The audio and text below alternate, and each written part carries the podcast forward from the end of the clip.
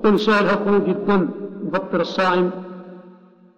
خروج الدم من غير قصد فلا يفطر الصائم فإذا تعمد خرج الدم بالحجامة أو التبرع بشيء كثير فلا بل بل يقضي أما الشيء اليسير فعنه كالرعاة واللي بغير اختياره وكالدم اليسير الذي يخرج من غير اختياره أو دعت الحاجة إليه في يسير ما يشبه الحجامة فالأمر فيه سهل إن شاء الله.